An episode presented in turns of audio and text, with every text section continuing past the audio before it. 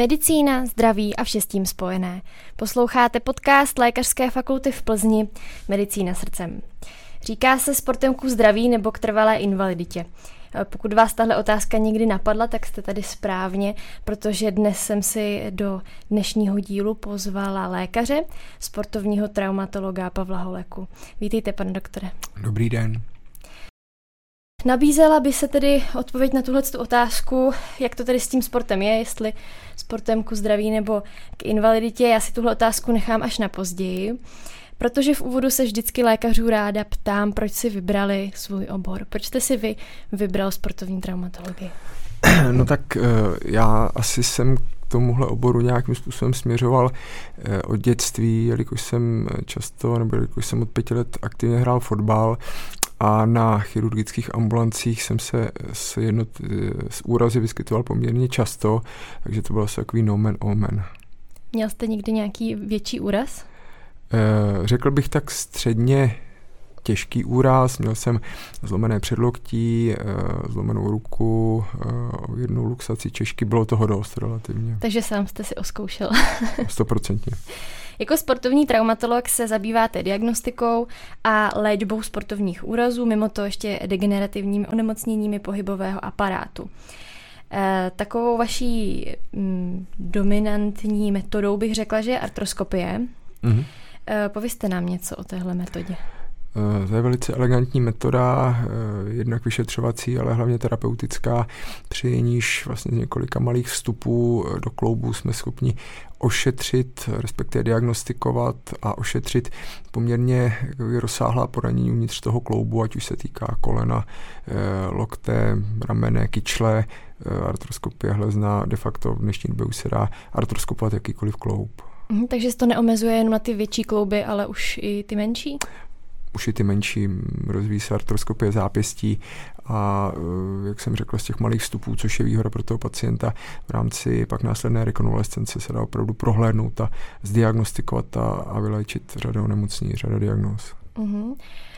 Jak ta artroskopie konkrétně probíhá?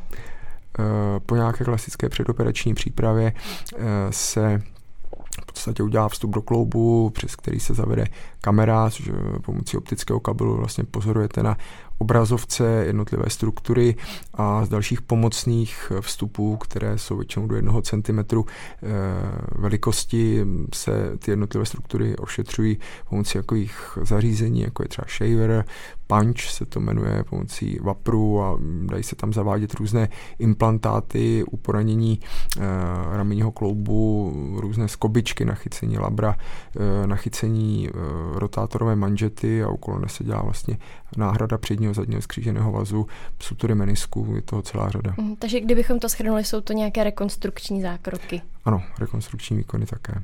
Mm-hmm. Vy jste v nějakém rozhovoru říkal, že eh, když jdete operovat, tak bez emocí. Jak to jde? Protože ne vždycky je člověk úplně v dobré uh, náladě. Eh, tak to funguje tak asi nějak automaticky eh, na ten operační sál. Eh, člověk ty emoce musí nechat jaksi před ním, jelikož v podstatě ta nejdůležitější pasáž, to plánování té operace se odehrává před tou operací jako takovou, protože vy máte několik variant, jak se dostat k cíli a vždycky jednu musíte využít, tak aby to bylo správně. Mm-hmm. Máte za sebou také řadu zahraničních stáží v Americe, ve Vídni. Využívá se na poli traumatologie nějaká metoda v zahraničí, která vás zaujala, ale v Čechách ji ještě nemáme? Eh, řekl bych, že snad asi aktuálně ne, tam jde spíš o to, že eh, samozřejmě v těch zahraničních, nebo řekněme v uvozovkách na západ od nás eh, jsou eh, dostupnější takové ty jednotlivé možná implantáty, metody asi ne, toto máme nazdílené, což je výhoda vlastně v současné době těch technologií, kdy já můžu skonzultovat případ s kolegou třeba v té Vídni konkrétně a on mi na to napíše svůj názor, ale řekl bych, že ne, že jako jdeme jdeme ruku v ruce. Mm, takže máme tady pokročilé metody. 100% rozhodně. Eh, vy jste sportovním lékařem, mimo jiné i u OKTAGONu. Fanoušci a pravidelní diváci vás někdy mohou vidět i na televizních obrazovkách při zápasech. Kromě toho pracujete i pro pardubické hokejisty HC Dynamo mm. Pardubice. K tomu se ještě dostaneme, ale ošetřujete v rámci své praxe také asi volnočasové sportovce. S čím tak nejčastěji přichází? Eh, těch úrazů je samozřejmě celá řada, ale nejčastěji to bývají jako ty torzní eh, úrazy, což se týká poranění kloubů, kolen, asi nejčastěji koleno, kotník, rameno, vzhledem k těm jednotlivým vlastně sportovním aktivitám a pak v rámci té diagnostiky přijdeme na to, co tomu kloubu chybí a pak už se pokračuje k nějaké té terapii. Mm-hmm. Vy sám sportujete, tedy předpokládám. Co děláte za sport? Snažím se. Běhám, eh, dělám tajský box a jezdím na kole. Mm-hmm. A dbáte sám nějak na prevenci úrazu? Jak uh, se má zdravě sportovat? To je správná otázka. uh, ta míra uh, toho zdravého sportování je asi v rámci takových těch hobby sportů, pokud člověk poslouchá své tělo, tak asi tuší, kde má ty limity.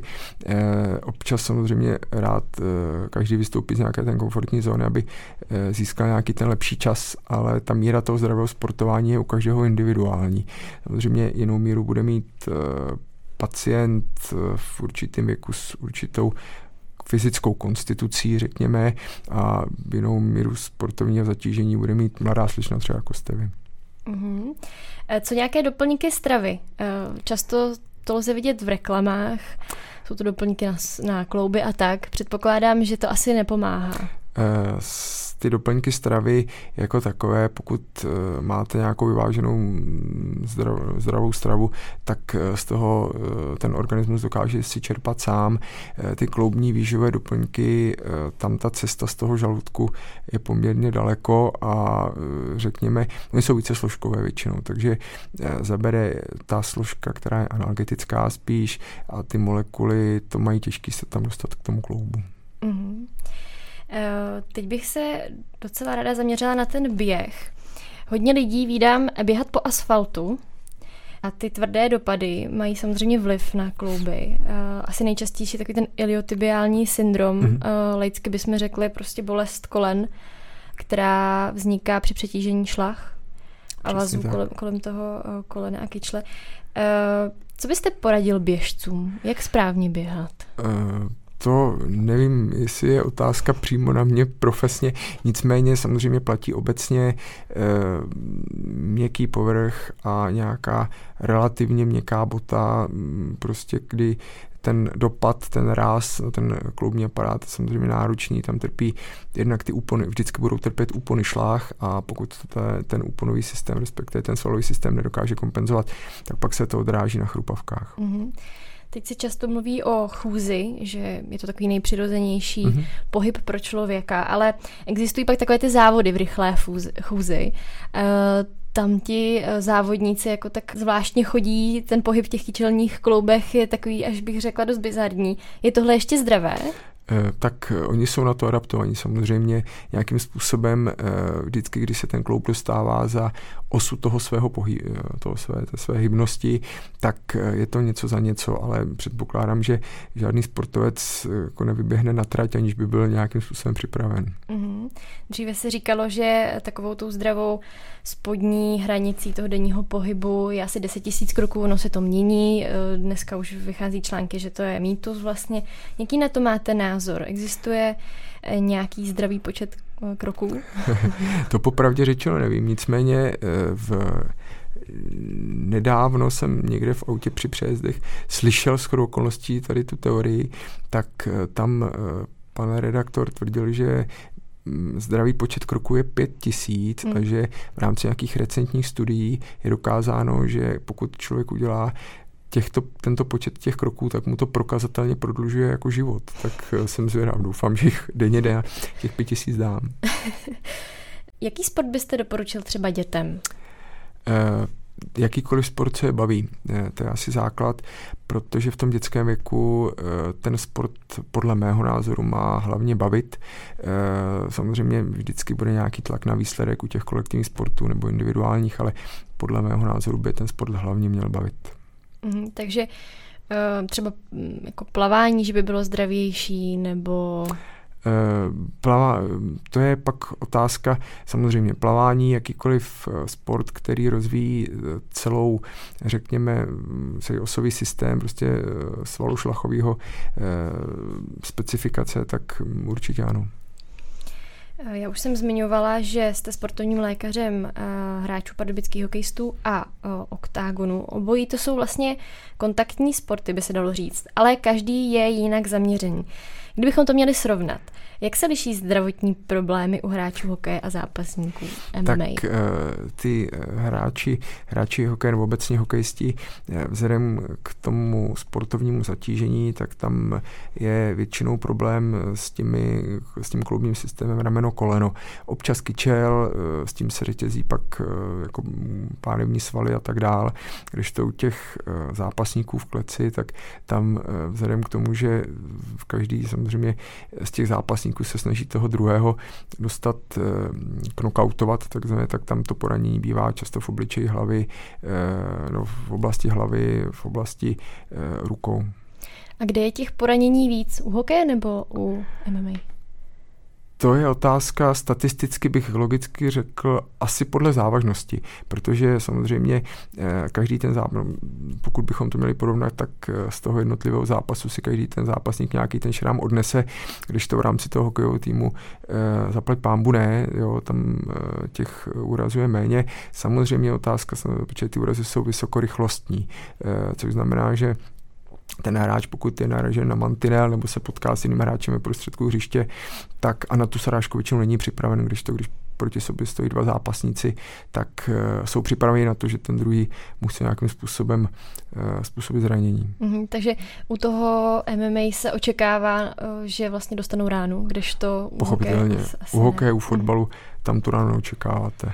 Mm-hmm, takovým typickým zraněním právě u těch MMA zápasníků jsou katy, trž, mm-hmm. tržná zranění, eh, proto se vlastně ti zápasníci mažou před tím voskem. Uh, ale přeci jenom vždycky, když se ta rána zhojí, tak vznikají jizvy. Uh, mění to potom nějak odolnost té tkáně? Uh, určitě jakákoliv jizva vám principiálně jakoby změní charakter ty struktury té tkáně. Uh, tam oni těch katů mají prostě celou řadu, ať už z tréninku, že ten trénink se samozřejmě liší eh, vlastně v návaznosti na blížící se zápas. Jo, určitě ano. Mm-hmm. Já když jsem tak přemýšlela o tom, jaká zranění všechna mohou mít MMA zápasníci, tak eh, jsem si to jakoby rozdělena oči, uši, pusa, nos. Mm-hmm. Určitě i další. Co ty oči? Jaká jsou tam nejčastější zranění? tam právě riziko, nebo tam je takové, řekněme, eh, rizikové to v oblasti výček, ty katy, protože eh, pokud eh, je tam samozřejmě nějaký kat, který zasahuje do výčka, tak ten zápas by měl být i hned ukončen. Mm. Pokud je to v, tom, v těch oblou, v obloucích nadočnicových, tak tam se to dá tolerovat, pokud tam je nějaké třeba aktivní krvácení, no, no, pokud ten zápasník prostě nemá zalité oko krví, tak může pokračovat, pokud mm. vidí v podstatě. Eh, bývají tam často třeba i zlomeniny očnice. Bývají. Takže ta rána je tak silná, protože já jsem si tak představovala, že spíš eh, očnice se zlomí, když eh, to je úder jako tyčí nebo ně, něčím. Takže ty rány jsou tak silné, že to až zlomí vlastně tu kost za okem. Občas ano, ale to zase vlastně souvisí s řekněme, tou, tím zatížením toho obličeje, protože vlastně jak se ten zápas blíží, tak uh, oni pak v určité fázi ty zápasníci jdou v takových těch tvrdších sparingů, čili tam jsou taková ta drobná mikrotraumata, která se nastřádají a pak z toho může vzniknout i zlomenina v oblasti obličového skeletu. Mm-hmm. Pojďme na nos, tam asi jsou to zlomeniny. Zlomeniny. A zápasníci jsou uh, docela specifičtí tím, že mají takové velké uši. Čím je to dané? Eh, to je chronické prokrvácení, tomu se říká takzvaný ten karfiol, a to je chronické prokrvácení těch ušních bolců, kdy eh, oni vlastně tak, jak ta tkáň pak eh, reaguje na, na to krvácení, tak tam vzniknou, to je v podstatě jizevnatá tkáň. Mm-hmm. Pusu asi můžeme přeskočit, tam mají stejně chránič, Zuby mají většinou už nové. Řekl bych, že mají většinou zatím svoje. Ten chránič je docela, to je velice důležitá věc, protože ono to, krom toho, že to chrání ty zuby, tak to i snižuje ten dopad, respektive tu rezonanci té, té rány na ten, na ten temporomandibulární kloupa. Mm-hmm. Jaká je vlastně vaše náplň jako sportovního lékaře u OKTAGONu? Co všechno uh, tam děláte? Já v podstatě v současné době, protože tam ten tým už se nějakým způsobem vykrystalizoval, takže já jsem ten, který stojí u toho ringu mm-hmm. a v případě, že padne nějaký knockout, nebo v případě, že jsem vyzván tím rozhodčím, tak jdu zkontrolovat toho zápasníka a po dohodě s tím rozhodčím si řekneme, jestli může pokračovat, mm-hmm. anebo jestli je to nějakým způsobem zranění, které by ho mohlo ohrožovat, eh, tak ten zápas ukončíme. Mm-hmm. Eh, takovým celospolečen, takovou celospolečenskou debatou eh, je, eh, jsou otřesy mozku mm-hmm. vlivem úderu do hlavy. To ale může být třeba i u fotbalistů, když hlavičkují. Pochopitelně, ano. Co přesně se tam děje? To jsou zase mikrotraumata, která se nastřádají, protože ten mozek v té hlavě plave v takové tekutině v tom úzkomíšním oku a tam vlastně při tom nárazu dochází jednak k nárazu primárně a pak takzvaný countercap, což znamená, že ten mozek jak se odrazí. Mm. Eh, tam vznikají eh, v časovém horizontu, tam často vznikají degenerativní změny na té mozkové tkáni a jsem rád, že tohleto téma bylo, bylo otevřeno poměrně významně přes nějakou dobu takového toho přehlížení historicky. Eh, nicméně teď je to opravdu téma, kterým se ta společnost zabývá. Mm-hmm. Říkal jste degenerativní změny na mozku. Eh, souvisí to tedy nějak, řekněme to úplně jednoduše, s hloupnutím? Eh, v dlouhodobém horizontu stoprocentně ano. Nejenom zápasníci MMA, ale vlastně i všichni vrcholoví sportovci se musí často potýkat s bolestí. Chápu, mm-hmm. že v zápalu boje tam hraje roli adrenalin, který tu bolest vlastně eh, potlačí, ale z dlouhodobého hlediska dochází tam k posunu prahu bolesti u sportovců? Těžko říct, eh, takhle jsem eh, se nad tím eh, nezamýšlel, ale velmi pravděpodobně ano. Jo. Ten zápas, obecně ty, ten sportovec v nějaké výkonnostní úrovni, tak je zvyklý i v rámci té přípravy, v rámci toho každodenního tréninku se vlastně pohybovat na té komfortní, respektive na té nekomfortní zóně a to souvisí s bolestí samozřejmě. Mm-hmm. U těch MMA zápasníků je uh, typické takovéto drastické hubnutí. Mm-hmm a následně zase nabírání uh, hmoty, nabírání váhy před tím zápasem. Uh, jaký to má vliv na metabolismus? Uh, to je pěkná otázka, nicméně z mého laického pohledu, jelikož se věnu trošku jiné kategorii, hmm. tak to jistě ovlivňuje kardiovaskulární systém, metabolismus jako takový, systém renální a tam ta vlastně bilance té vody v tom organismu a respektive její velká ztráta pak zase jakoby re, re, hydratace, realimentace eh, na ten organismus má rozhodně negativní vliv. Mm-hmm. A kdyby bylo na vás uh, změnit třeba nějak pravidla zápasů, aby k tomuhle, k těmhle těm negativním vlivům na organismus nedocházelo, zařadil byste do těch změn třeba tohle? Já myslím, že ono už je to v běhu, mm-hmm. že teď nevím, jestli je to přímo nějakým způsobem usneseno, ale vím, že jednu dobu se hovořilo o tom, že ti zápasníci by se měli v rámci celé té přípravy pohybovat v nějakých 15-20% vlastně té zápasnické jakoby váhy, nebo respektive mm-hmm. té, té kategorie, ve které se uh, pak bude zápasit, mm-hmm. což si myslím, že je celkem fajn. Mm-hmm. Vy jste zmiňoval ten knockout. Co se vlastně v lidském mozku děje, když zápasník dostane ránu do takzvaného vypínače? A existuje vlastně vůbec takový konkrétní bod? Eh, to je zajímavá otázka. Tak eh, tam samozřejmě dojde ke ztrátě vědomí. Eh, těch bodů jako takových je řekněme, celá, brad, nebo celá řada s tím, že tam pokud ten zápasník ztratí vědomí, tak vlastně úkolem pak toho lékaře je samozřejmě zajistit dýchací cesty a oni naštěstí teda v rámci pak těch zápasů se to poměrně rychle probírají a většina teda si logicky nepamatuje, to je takový ten otřes mm-hmm. mozku, který má, nějak, který má nějaké dělení a e, ti zápasníci pak mají amnézii logicky. Mm-hmm. A z dlouhodobého hlediska tam teda není žádný negativní e, Určitě, tak zase ano, to jsou ta mikrotraumata, která mm. se jim pak střádají. Jo. Teď jsme vyjmenovali skoro všechny ty zdravotní následky, který ten masakr v ringu může způsobit. Chápu, že pořád se jedná o sport s danými pravidly, eh, hráči to dělají dobrovolně, navíc dneska už tyhle bojové sporty se přesunuly z undergroundu, už to má daná pravidla. Ale přeci jen nerezonuje to někdy ve vás jako uh, lékaři? Um, že si tam ti zápasníci vlastně ubližují?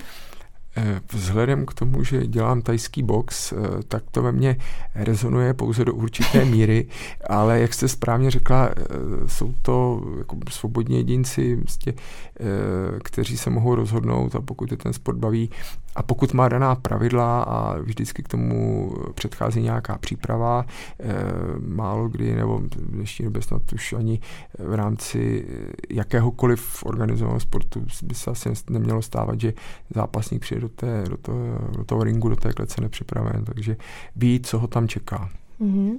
Předpokládám, že vy znáte jakoby celý chorobopis těch zápasníků. E, vyptáváme se mm-hmm. cíleně to, co vás zajímá, což znamená, e, jestli má nějaké předchorobí, jestli má nějaké alergie, jestli užívá nějaké e, léky. V podstatě to je asi takové to gro, co vás pak zajímá v případě eh, nějakých komplikací, tak abyste na to mohla zareagovat. Uh-huh. A když takhle uh, víte spoustu informací o tom zápasníkovi, uh, typujete třeba někdy, který z nich to vyhraje? Tak ne. sám sobě. to, uh, to ne, to, to netypuji. Respektive samozřejmě... Mě by to asi lákalo totiž. Uh, jo. Někdo si na to sází, tak proč vy byste si netypnul? To je pravda. uh, já si tak nějak soukromý typ vždycky mm. mám a uh, je pravda, že podle toho fyziotypu se to vůbec nedá teda typnout. Nedá, takže nedá. když si typnete, tak většinou to nevyjde? Uh, tak 50 na 50. 50 na 50. Um, náhlá smrt u sportovců. Občas uh, je slyšet, že nějaký sportovec, byť byl v dobré kondici, dařilo se mu, najednou zemřel. Čím to je? To nějakým jako celkovým vyčerpáním, nebo je v tom nějaká skrytá diagnóza, o které se nevědělo? Většinou to je zase souběh více mm. věcí. Eh, nejčastěji tohle bývá způsobeno nějakou maligní arytmí eh, anebo nějakou vrozenou srdeční vadou, i když v dnešní době musím říct, že aspoň co já mám tu zkušenost, tak to, mm, eh, to vyšetření kardiologem a zátěžové EKG tak je vlastně striktně to je absolutní norma uh, už i v nižších soutěžích, nejenom prostě v rámci té první ligy, extraligy a bez toho vás vlastně ten tým, ten rozhodčí, nikdo nepustí k tomu, k té sportovní aktivitě. A samozřejmě hraje tam roli eh, taková ta, ten souběh těch špatných okolností, kdy uh, vyčerpání plus to nasedá na, nějaký, na nějakou tu maligní arytmii třeba. Mm-hmm. Může hrát v tom roli i třeba doping? Tak doping to je velké téma, to rozhodně ano, že tam eh, podle typu eh, toho dopingu, vlastně, který je u každého toho eh, sportu z logiky věci asi trošku jiná skladba, rozhodně ano. Mm. Pojďme na tu hokejovou část. Podílíte se i na výběru hráčů do týmu? podílím, to je asi příliš silné slovo, ale vzhledem eh, k tomu, respektive když eh, k nám do klubu přichází nějaký nový hráč, tak eh, jsem většinou požádán, abych se na něj podíval, co se týká pohybového aparátu a celkově ho tak nějak jako vyšetřím, po případě doplním nějaký, nějakou diagnostiku, magnetickou rezonanci, samozřejmě rengeny a tak dále, co je potřeba. Mm-hmm. Kdo by tedy podle vás neměl hrát hokej? A mluvíme tedy o nějaké vyšší úrovni, nejenom té volny, volnočasové. To se asi úplně takhle říct nedá, kdo by jako neměl, eh, protože mm, mám v živé paměti přednášku, které jsem se účastnil, kdy ten přednášející ukazoval právě na jednom hokejistovi z Ameriky, eh, kterého shodou okolností jsem měl velice rád a už je to dlouhá doba, 10-12 let eh, a ukazoval na vektorech sil, jak jdou v tom kyčelním mm-hmm. kloubu při nějaké té střele, kde byla statická fotka a tam bylo řečeno, že ten hráč už určitě nebude moct nikdy hrát a od té doby vyhrál třikrát Stanley Cup a byl dvakrát mistr světa v hokeji, takže asi bych úplně takhle nesoudil. Mm-hmm. Takže se nestává, že byste řekl nějakému hráči, že má zkrátka nějaké predispozice tomu, které by ho jakoby vyřadili eh, v blízké budoucnosti ze hry. Chápu, jak to myslíte.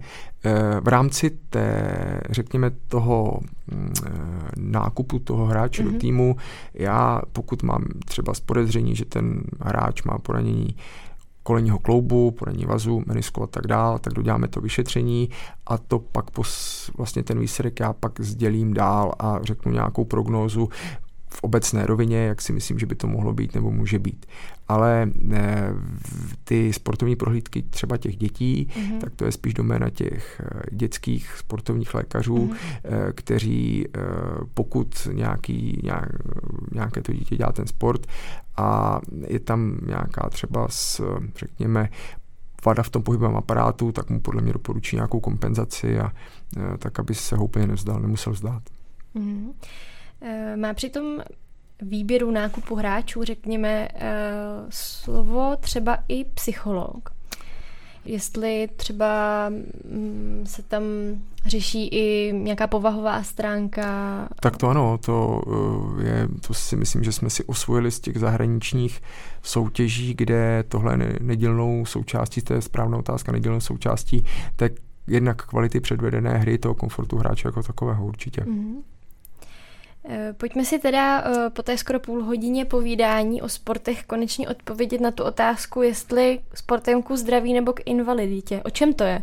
Je to, předpokládám, komplex zase určitých věcí. Intenzita toho sportu, mm-hmm. správnost techniky? Přesně tak. Ještě něco?